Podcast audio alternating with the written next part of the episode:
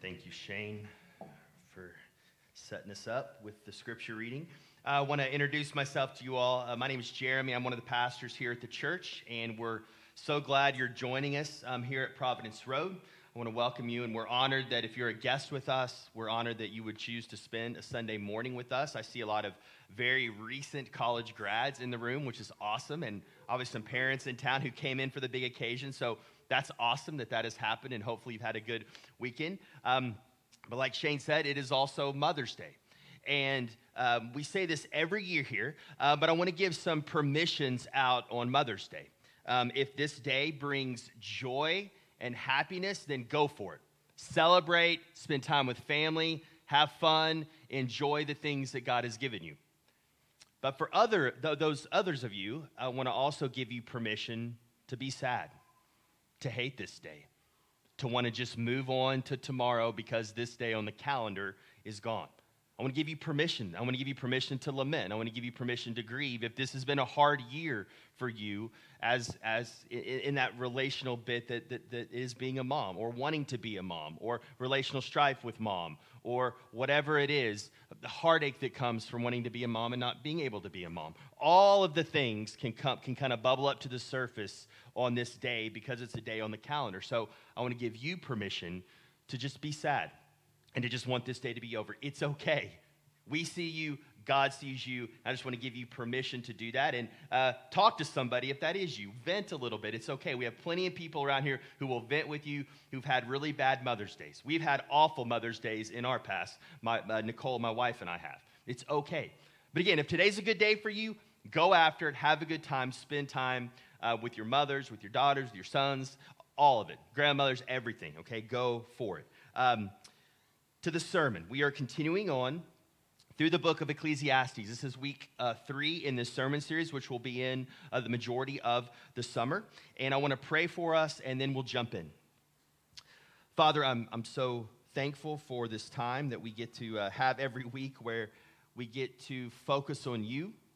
We get to stop and, and try to kind of pull everything away from our lives as much as we can and focus on you and your Son and your Spirit. And I ask as we open your word now that you would change us, that you would um, allow us to see that this is your revelation of yourself to humanity. And because of that, we should listen. We should put ourselves under the scripture and, and be humble and want to be taught by your word. So I pray this morning that you would change our minds through the scriptures, you would change our hearts, change our desires, the deep things that are inside of us, and also change the way we live when we leave this place. And above all, I pray that your son would be uh, glorified above everything else um, today in this time. And it's in his name we pray. Amen. I want you to imagine a scenario. You're, um, you, you, you, in, you own a home, and in this home, you've um, kind of built um, a home office for yourself, right? And in this home office, um, it's kind of been your dream to have this home office for you, and you want, uh, you, you've, you've done, you've, you figured out how to do really good shelving yourself and a desk that matches it and goes with it, and you've chosen exactly the right floor and the trim and the right paint color and all the things to make this your dream room in your house and office. And then imagine that you go and decide to sell the house, sell your house. And in the process of selling your house and people coming to look at it, um, you have a, a particular um, potential buyer who's interested in, in buying the home and they're about to put down an offer and you talk to your realtor about what their realtor is saying about you know what do they like what do they not like and your realtor says they think this is the perfect house. They love this house. There's only one thing that they really don't like and it's it's that room that you turned into an office that's the one thing that I think they'll probably change pretty quickly if they move in, but I don't think it's going to stop them from buying it. And and then you ask a little bit more about the office of why wouldn't somebody want that in their home? And there's well, it's not really about the office. It's it's really the the, the shelving that was put in it, and the desk is just awkward, and it's they don't really like it. Um, and so that's pro- they're probably going to pull it out pretty quickly, but it's not going to stop them from buying your home. And you begin to feel kind of enraged inside because you this was, you put so much blood and sweat into building this.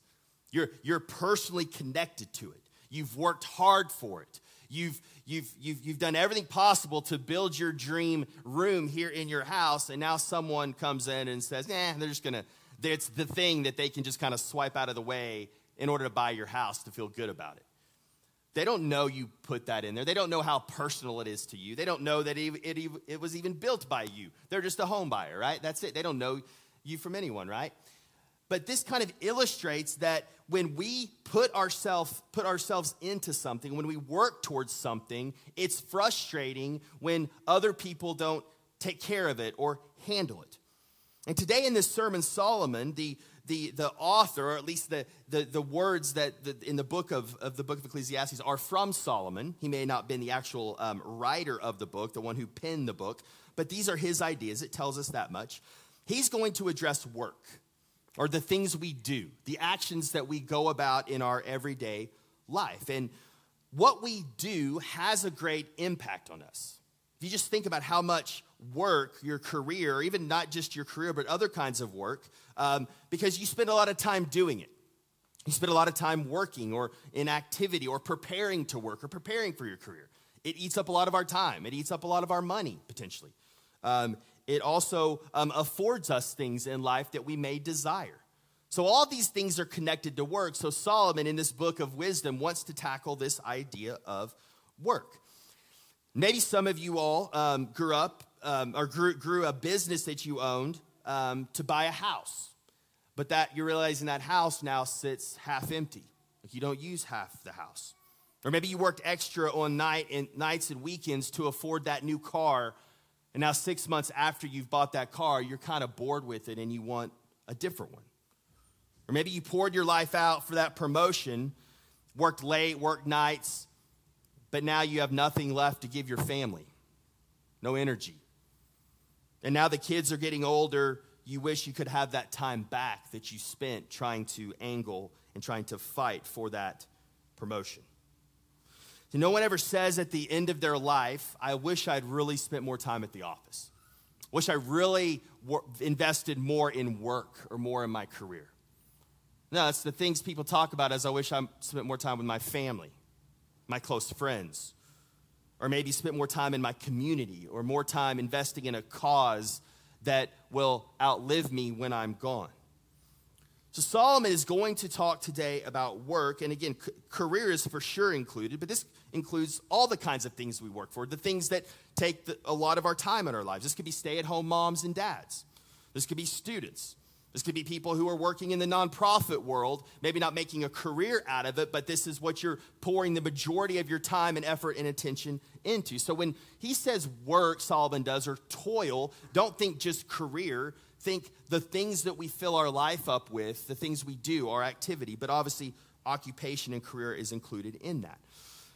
And Solomon's still going to tell us that our toil is vanity and like chasing the wind. He's going to tell us that at the beginning today, but he's going to give us hope. Right? This has been a kind of a, a, a Debbie Downer type um, uh, series so far because Solomon's just being real. He's keeping it real. But today we finally get to some good news, and I'm glad this falls just by God's providence on Mother's Day, so we're not completely down in the dumps on Mother's Day. Um, but I promise by the end of the sermon, we're going to get some hope. But in giving us that hope, Solomon is going to seem like he's contradicting himself. And we're going to look at that a bit later. Um, so let's lean in now Let's hear what he has to say about work because this affects us all. Last week, um, Solomon is, is moving through these things. He set up an experiment, and he is, again, he has the means to be able to go after anything he wants. This is a great guy to learn from because he was the wealthiest man in the world at the time. He was one of the most powerful men in the world at the time. He was king. He had access to anything he wanted. He could snap his fingers and it could be there for him. So when he says, I'm setting up an experiment to test knowledge, which we looked at last week, and like the, the, the uh, acquisition of wisdom, and then also the, uh, the chasing after pleasure. Right? He said, I'm going to set up this experiment. I'm going to go after what the world, all the world has to offer in these two areas and see how that plays out. And we saw it played out, played the same thing he always says. It was vanity and like chasing after the wind. It did not satisfy my deepest desires. And now he moves into work. Let's look at verse 12. So I turned to consider wisdom and madness and folly. For what can the man do who comes after the king? Only what he's already been done. Then I saw that there is more gain in wisdom than in folly, as there is more gain in light than in darkness. This is just a standard proverb, right? Like, it's better to be wise than be a fool. He's just saying that it's better to, to, to, to be uh, connected to the light than connected to the dark. So we kind of get that. And then in verse 14, the wise person has his eyes in his head, but the fool walks in darkness. And yet I perceive that the same event happens to all of them. Then I said in my heart, What happens to the fool will happen to me also. Why then have there been so very wise? Why been so very like what was the point of me being wise? And I said in my heart that this is also vanity or meaninglessness. And if you haven't been here the last couple weeks, that word vanity or meaninglessness, it's like a vapor. It's like life is short and we can do nothing about it to change that, really. And that life we can like a vapor, like a it's like a smoke when you blow out a candle. You can see it, you could smell it, and you try to grab it, and there's nothing there when you open your hand. That's when he says vanity or meaninglessness. That's the image that he wants us to have. So he says this is still vanity. They, they, the wise and the fool end up in the same place. We'll see what he says about that. Verse 16. For of the wise as of the fool, there is no enduring remembrance. Like, we're not going to remember either one of them after many years. Seeing that in the days to come, all will have been long forgotten. How the wise dies just like the fool! Exclamation.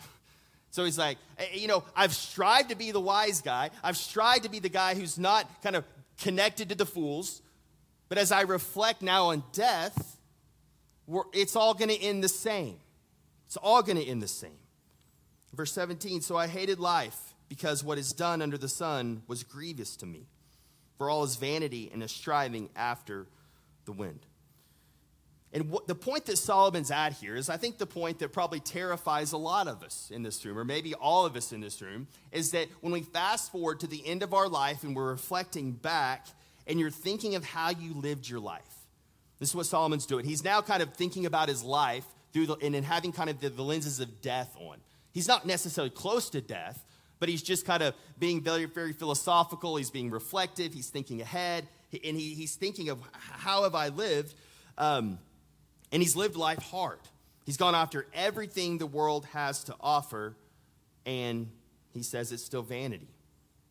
There's a finality to death, there's an inability to escape death. And this is a tough place to be if in that moment you're pondering death and you realize that everything you've tried in life to bring you value and worth and freedom and joy and purpose, it just really wasn't all cracked what it was cracked up to be. Everything you tried didn't work. Not only have the things not satisfied him as he'd hoped, but now, since he's, since he's uh, pondering death, he's starting to think, well, what's going to happen to my stuff after I'm gone? Right? Like, what's going to happen when I'm gone? What all the things I've worked for, all the things I've accumulated, and again, he had a lot. What's going to happen to those things? What, what, what, what is going to happen? And and, and, what he's doing here is he's starting to think about like his stuff like what's going to outlive him like what what can he take to the grave? One author i was reading this week was talking about this idea of death and kind of thinking about your life and and, and kind of having these moments where you're reflective and it's healthy for us to do this. And he goes you go into a he goes into a graveyard. And he says in a graveyard on those, those tombstones everybody has a, a beginning right a date and everybody has an end date and then on every, those things are different for everybody, but in the middle, everybody has a dash. Like the dash is where everything matters, right? The dash is life. The dash is, is what everyone kind of gets to choose to do in between the birth and the death. And so what he's saying here is as he's reflecting on that dash, he's starting to th- reflect on, on work and on the toil and the hours and the effort that he has put into everything. And the question I think that should come to our mind is why does work fail him? Because he's saying it's failed him. Why? Well, let's look at verse 18. I hated all my toil in which I toiled under the sun, seeing that I must leave it to the man who will come after me. And who knows whether he will be wise or a fool, yet he will be master of all for which I toiled and used my wisdom under the sun. This is also vanity. It's important to notice here. Now, he's not in a good place, but his frustration is not necessarily with the work itself. He's going to say a little bit later, he actually enjoyed the work his frustration is that he's not getting enough return for his investment in the work. The fruit that he's looking for the fruit now for all the hours, all the effort, and that fruit does not match up to the effort that he's put into the work. He's lamenting that. He's asking, What do I have to show for it? And he's realizing that that hasn't served to fulfill his deepest longings that he has as a human being. Work is not cutting it, it's exhausting, and it feels like it never ends. And then, yet, I'm thinking after I die, all that stuff I've worked for is going to go away, potentially. Verse 20. So I turned about and gave my heart up to despair over all the toil of my labors under the sun. He uses that word despair. It's a strong word. Because sometimes a person who has toiled with wisdom and knowledge and skill must leave everything to be enjoyed by someone who did not toil for it. This is also vanity and a great evil. That's sharp, right? He says a great evil. Um, so he's not only frustrated that the work isn't producing the fruit he wants to, now he's reflecting on the fact that his fruit's going to be enjoyed with, for, with other, uh, by other people. If there is fruit to be had from his work, other people are going to enjoy it. And he doesn't know for sure and neither none of us will, even if we think we're leaving something in someone's good hand, hands in an inheritance situation, we can't be for certain that they're going to use it exactly the way you'd want them to use it. You have those ideals, you can write letters, but you just don't know how that's going to work out. Some, some inheritance are handled in a healthy way. Some inheritance can tear families apart in the battle for the, the, the, the legal side of that. And ultimately, we don't really have any control over our wealth after we're gone and how it's going to be used after we die. Solomon's a great case study of this. He's being prophetic here. Um, he's writing this, and when he dies, his son, um, Rehoboam, um, if you know the story, it's 1 Kings 12, right? Rehoboam was, was he, he, came in and he basically was the king that, the, that, that Israel got divided over. It was, it was under his watch, under his rule. The king, kingdom is divided. Much of his power is split. The, the, the, the, God's people are in chaos. He lost 10 of the 12 tribes of Israel in his leadership. And so I'm sure Solomon, if he was alive when his son was kind of take carrying on his legacy, would not have approved of a lot of that, right? So Solomon's a great case that he was right. His son didn't do what he probably wanted him to do. He didn't heed his words. And you get to verse 22. What is a man from all the toil and striving of heart with which he toils beneath the sun? For all his days are full of sorrow, and his work is a vexation. Even in the night, his heart does not rest. This is also van- vanity. This is also vanity. There's no rest. And this is, this is if, it's pretty uh, strong to say, but this is the low point of Ecclesiastes so far. In the first almost two chapters of this book, we've seen a lot of kind of um, Solomon being down on things. Well, this is rock bottom so far. I mean, he is low here. He is down. Um, and he's saying, uh, really, and, and he hasn't, you notice he hasn't brought God into the equation yet. He has not mentioned God in Ecclesiastes up until this point we find ourselves at. But he's saying, apart from God, our labor, our work, our toil, our going after it is in vain. So, what he's saying. So, what do we do? What do we do? Like, we can't get out of this toil business. This isn't, this isn't one of those things where we can say, well, let's just try to stay away from it, like moderation, or let's just like fast from that a little while, or let's just try to like try to focus on some other things other than work. No, this, we have to work. Like, this part of being a human being. We will work. As long as we're leave, living and breathing, we will have work. And it's not just our career, it's just activity. Because I know you can say, what if I'm retired? And what? No, I mean, you're anything you're putting your time and energy and effort to could fall under work or the toil that Solomon is speaking about. If we think back to the beginning of creation, Genesis 1, before the sin came into the world, God gives man and woman uh, the, the, the, the charge to work have dominion, be fruitful and multiply.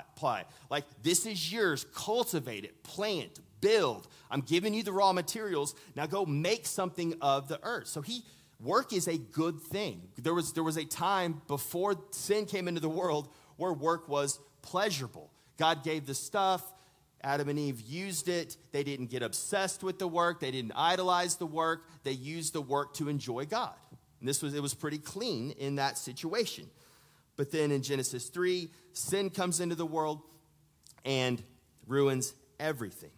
Not only God gives them the curse, like it's going to get hard, like working the land is going to be really hard now. Um, God gives them that after um, sin came in. Um, so not only is it going to take blood and sweat, we're going to be in a constant battle with work to not allow it to, to, to, to take everything from us, to not put our identity in it, to not see ourselves as the blank person, the guy who's a teacher, the guy who is an engineer, the guy who's a pastor, the, the, the, the, the mom who's a teacher, the mom who works um, in, in the business or whatever it is, the mom, the dad, the work that we do, right? Um, the, the, the person who's about the cause. We want to take work and make it part of our identity, and that is a result of sin. And this all comes in when sin came into the world. So we are prone to look for, in our work, for recognition, for approval. I think all of us struggle with that to some degree. And maybe it's not the where you make your money, where you get your paycheck, but there's probably something else you do that you look for your identity in. And has nothing really to do with money, right? The wealthy, um, more high-paying jobs, low-paying jobs, we can find our identity in any kind of job because we want deep down want to be recognized for what we do. We want the attaboys want to say, hey, you're, you're good. You're, and, and, and it's human nature to want that. We're, we're hardwired to want to be remembered, to leave a mark, to be approved of for what we do. That is not all bad. But what Solomon is saying is work is not going to give us what we really want out of it, what we desperately need. And the more you build your life around work, the more misery you're going to have. And this is from Solomon. Again, if anybody was going to tell us, give us wisdom for how this usually turns out, this is the man to listen to. One of the wisest men who ever lived and one of the wealthiest men who ever lived. And those two things, he had access to test these types of things. Right? And here's the logic, right? And maybe you push back again and say, I don't think work is meaningless apart from God. Maybe you push back against that. But I would just uh, dig, dig the, go down the rabbit hole a little bit, right? Why do you work? Probably to, to make money, to be able to enjoy life to a greater degree, right? To be able to, to, to rest and do those things. Well, why do you want that stuff? Well, to be happy, to rest. Well, what, after that, what do you want? Well, then, you, then uh, you're in a better position to go back and work and be a better worker, right? Oh, what for? Well, to have more stuff and be happy. I mean, it's a cycle over and over and over, right? And you ask the why enough, eventually, like Solomon, you're going to come back into apart from God, it's meaningless. It's meaningless at the end of the day. When you look at the big picture, not a year snapshot, but when you look at your whole life and you're reflecting back on work, you're going to say it is meaningless apart from God. Okay? Well, how do we how do we know this? And we may not be thinking about this in our everyday life. And and a lot of us can find meaning from day to day in our work, like, like we said. But what Solomon's trying to get us to do is think about life from a big picture. Like fast forward to your death and reflect back on your life. What are you putting into work? Is it getting, are you getting out what you're putting into it?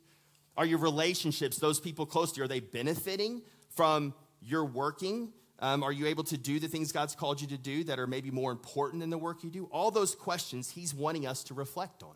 And it's hard. It's hard to, to like go to these places because it can produce guilt and shame in a lot of those ways. But Solomon wants us to get down to the the, the, the most important things in life and do some hard work of reflection. Let's look at verse 24. Here's the good news. We're, he's got us here. He wants us to reflect. He's got us thinking about death. Things are really down. He's, dis, he's in despair. And then he gives this in 24. There's nothing better for a person than that he should eat and drink and find enjoyment in his toil. This also I saw is from the hand of God. First off, he finally mentions God, first time in the book. But he's also contradicting himself. Like, what are you talking about, Solomon? Like, you, you've just been going on and on and on, lamenting about how awful your toil is, and now you're saying it's nothing better for a person than that he should eat and drink and find enjoyment in his toil. toil. Right? Toil can be good. This also I saw is from the hand of God. And that's the key, right? That's the key. Right? This seems like a contradiction. It seems like a paradox. The only thing that's changed is now God is in the picture. So that's our first clue, right? Like despair and satisfaction, he's saying, are both from the hand of God. Right? Our work is going to be hard. It's go- we're going to struggle at times because we live in a fallen wor- world. And work is now hard. It's going to be difficult. But in that work, we can be drawn to Jesus. God is here now. We can, we can turn to Jesus. And this is, I think, what Solomon wants. He wants to push us towards God. And we know from living on this side of the cross and the resurrection that that should actually push us to Jesus, right? Because you know who Jesus is most patient with, treats most kindly and warm to, are the people that are in despair. The people that are throwing up their hands and saying, I've got nothing left. Where do I turn? Where do I go? What I'm doing is not working. This is why he says, I've come to heal those who are sick and not those who are well. Why? Because the sick people know they're sick. The sick people know they need help. They're humble enough to say, What I'm doing in life, whether it's work or anything else, is not working. And I need something else. I need a Savior. I need Jesus. And this is why Jesus loves the people who know they're, know, know, know they're broken. You look at it in the scriptures, He's attracted to them, He engages them. He calls for change, but He also engages them. He speaks tenderly to them, He's kind to them. So we need to read what Solomon's talking about and allow it to push us to God, even though it's confusing because God gives the work, but He also gives us the gift in the work of blessing. And it come, there's a tension there that we have to walk in. Everything we have is from the hand of a gracious God. So our, our felt need here is a pointer to Jesus. And also the point is, is that apart from God and a relationship with Jesus, eventually you're going to see your work is meaningless. Meaningless.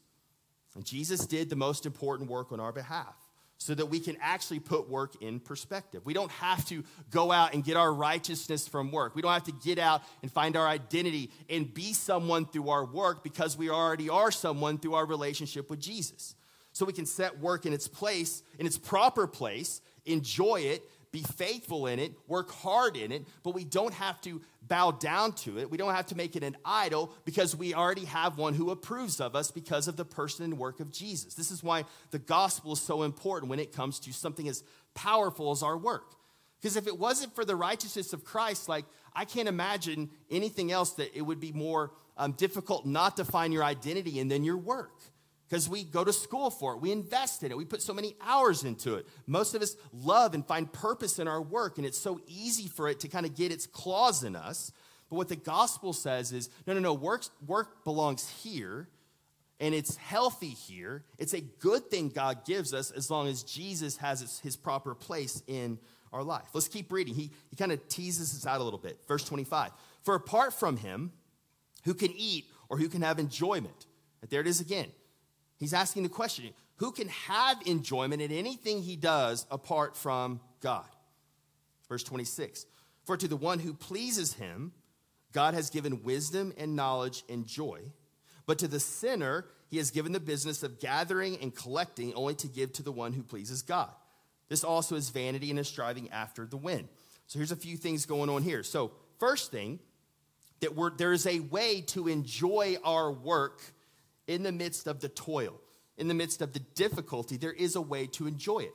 And I think he tells us in verse 26, he says, um, for to the one who pleases him, right, or, or who, who's in relationship with him, right, or you could say in our in our this side of the cross, like who's a Christian, right, to that person, God has given wisdom. Given, key word there, it's a gift. It's not earned. It's He's given wisdom and knowledge and joy. So work and the things of work become a gift from God, and we have to see Him that way. Our abilities, our skills, our intellect, our, the, the, the, the, way that God has orchestrated our life that's allowed us to be educated, maybe, that's allowed to be able to have us have, have a job. The ability for us to, to get to stay at home with our kids, is that if that's part of our job, right? Like that's a that's a blessing and a, a beautiful thing as well, right? So we have to see that as a as a gift from God. That's the first thing. We have to see these things as gifts from God, and we can enjoy the little things. The second thing we see is there's that he, he divides people in two here, right? You have people who know God, who are in relationship with God, and then what he would call just sinners over here. People who, we're all sinners, obviously, but sinners in relation to God who, who aren't um, saved, who don't have a relationship with him. And, we, and he's, it's kind of hard to understand, but what most commentators think, he's looking forward here to eternity. And what he's saying here, that the, there, there are things that are going to last forever.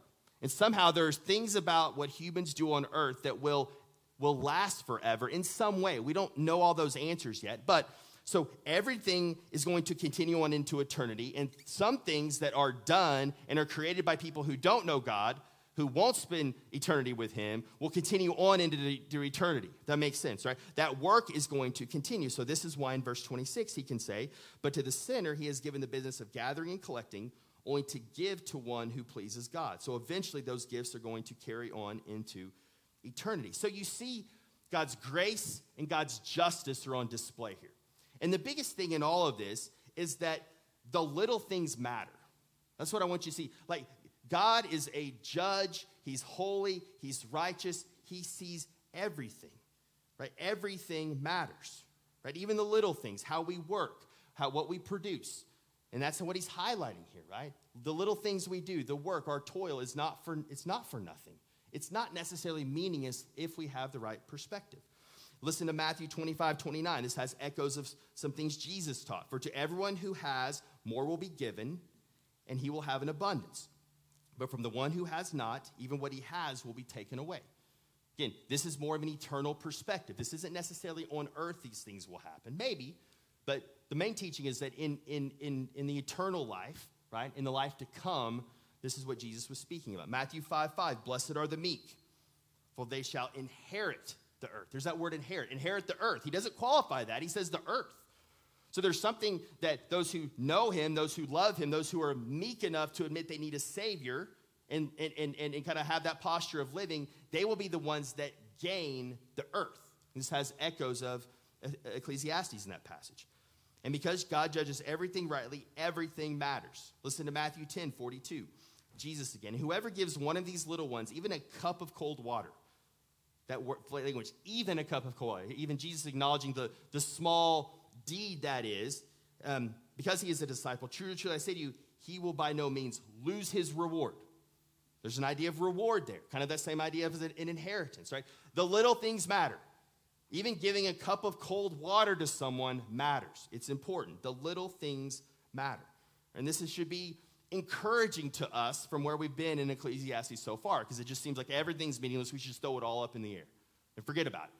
But with the right perspective, in relationship with God, everything matters. And it changes the way we approach work. Work. So, how do we live in this tension? Because you should feel this tension of Solomon's wisdom about work, and I think we can all amen. Work is hard. There's sweat, there's pain, there's times you don't want to do it. No matter how much you love what you do, there are times you do not want to work. And why is that if that's a gift from God? Right? That's part of the part of these big questions that Solomon's asking. Listen to 1 Corinthians 6, 19 and 20. I think Paul gives us a great kind of direction here and some application. Or do you not know that your body is a temple of the Holy Spirit within you, whom you have from God? There's that gift language of it. We've been given the Holy Spirit from God, and He dwells with us. He's inside of us. We're, we're, we're, we're, we're the home of the Holy Spirit, the part of the Trinity, right? And he continues on, You are not your own. Like, you don't belong to yourself. You don't get to make the own call for yourself. There's someone that you are mastered by in a, in a gentle way. Jesus is our master. We have that gentle and easy yoke upon us. Verse 20, For you were bought with a price. We've been ransomed. We've been redeemed by Jesus. So, based off of all of that, glorify God in your body. Anything you do, glorify Him. Your work, your play, your seeking knowledge, everything you do, glorify Him. Why? Because you've been bought through the precious blood of Christ. No merit of our own, not, no, nothing that we earned, not any of our righteousness have anything to do with it, but we have been bought and we are not our own. So the, the application, the umbrella is glorify God with your body. And everything you do, glorify Him, including your work. So here are a couple of practicals. Number one, we must remember that we are not our own. We must remember our identity. We have to approach work as children who've been redeemed by Jesus, if that's true for us, that's true for you. And we have to go into work like that. So we don't try to gain identity, gain righteousness, gain approval, gain recognition from our work, because that will lead us down the pathway that at the end of our life we'll say that was meaningless. Second thing, so remember, number two, I think part of what Solomon wants us to do here is, is take inventory. If we're going to get freedom um, from our work, we have to work out of our identity, which means taking inventory of how we spend our time, how we spend our activity. Are you receiving the activity as a gift that you can use to love God? Or are you using that activity? Maybe it's your work, maybe it's a hobby, maybe it's something else that you that you get recognition from. Are you using that to add something to your identity, to kind of gain something selfish? Or are you using it with the posture of this is a gift from God and I'm gonna I'm gonna do this faithfully in order to honor and glorify him? But that takes some that takes some deep work. That takes some effort. That that causes us to go into some scary places because it may mean we change work. We change how we work. It changes how much we work. Change how intensity we how intense we go after the work. What does family look like in relationship to work? All those questions start coming up once we start asking these questions. And I encourage you to do this in community with, with trusted brothers and sisters in Christ to help ask good questions and talk through this because it's scary. Lastly, so remember, take inventory. And last one I'll say um, this is a bonus for, for Mother's Day and really for parents um, everywhere, dads, dads included, but moms and to be moms. I just want to give you the permission to just rest in your identity with Him. There's so much mom guilt. There's so much. I hear from Nicole all the time. There's so much I could do better. I'm not as good. I saw on Instagram. I mean, all of this stuff, right? Like, it feels like you have to be a superwoman to be a mom. So I want to encourage you to rest in your identity in Him and remind you that that is the most important thing. Rest in Him. Find your satisfaction in Him. Find your approval in Him and not how well behaved your kids are or not how well they're scoring on some test. And that's so, so difficult. I struggle with that as a dad. But find your rest in Him and then enjoy being a mom. It's not a performance thing. You're not getting, there's not a scorecard at every turn for how you're doing as a mom. Find your identity in Him and enjoy the heck out of being a mom. Be a mom and enjoy it. This is what I've been told. I mean, we still have young kids. It goes quick. It goes quick. So enjoy the stages of life from your kids. So here it is the, the gift uh, from God and the calling is to enjoy work. And I think what we do plays out in, a, in such a large role in our church. Just imagine if we were the kind of people who brought the fruit of the Spirit to work, right? That list of things, right? If we were faithful to our job and not consumed by it, right? If we were kind to our coworkers and saw our, uh, them as teammates rather than competing with them in a healthy way for a promotion or to one up them all the time? Or what if we had enough self control in our work to keep the proper perspective and not sacrifice our families on the altar of our success? Like, imagine if we brought the fruit of the Spirit and laid that over our work life. Imagine the witness, the, the kind of odd, oh, you're, that's unique, that's weird. Those kind of conversations you would be you would be having maybe with your coworkers in the context of work because of how different you're living in this very kind of like just matter of fact way. And I believe if we did this, God would receive more glory. Let's pray. Father, I, I'm thankful for your word. I'm thankful again for this book, and it, he just seems to be going through. and it's not shocking because it's in your word, but he's also a smart guy, right? He's done this, he's lived life, he understands the, the places in our life that we're prone to be tripped up where we throw up our hands or we look to other things to, for our satisfaction and away from you. I pray we would heed the kind of the warning of these first several verses that we looked at today, and that would drive us to you. That would cause us to go to you and do some reflection, remember our identity. And when we wake up and we, we find work and, and our activity getting, getting its claws in us, we can kind of stop and say, wait a minute, like this isn't I'm not living out of my identity here. I'm not living as a forgiven child of God in the workplace. I'm trying to earn something. I'm trying to gain significance or a name for myself or the, the next paycheck or whatever it is. Help us, Lord. Help us see those things. Help us come to you in repentance and ask you to change us through your Spirit. And we can only do that by looking at your Son and in the gospel. Give us the power, give us the ability to do that. And we love you. It's in your Son's name we pray. Amen.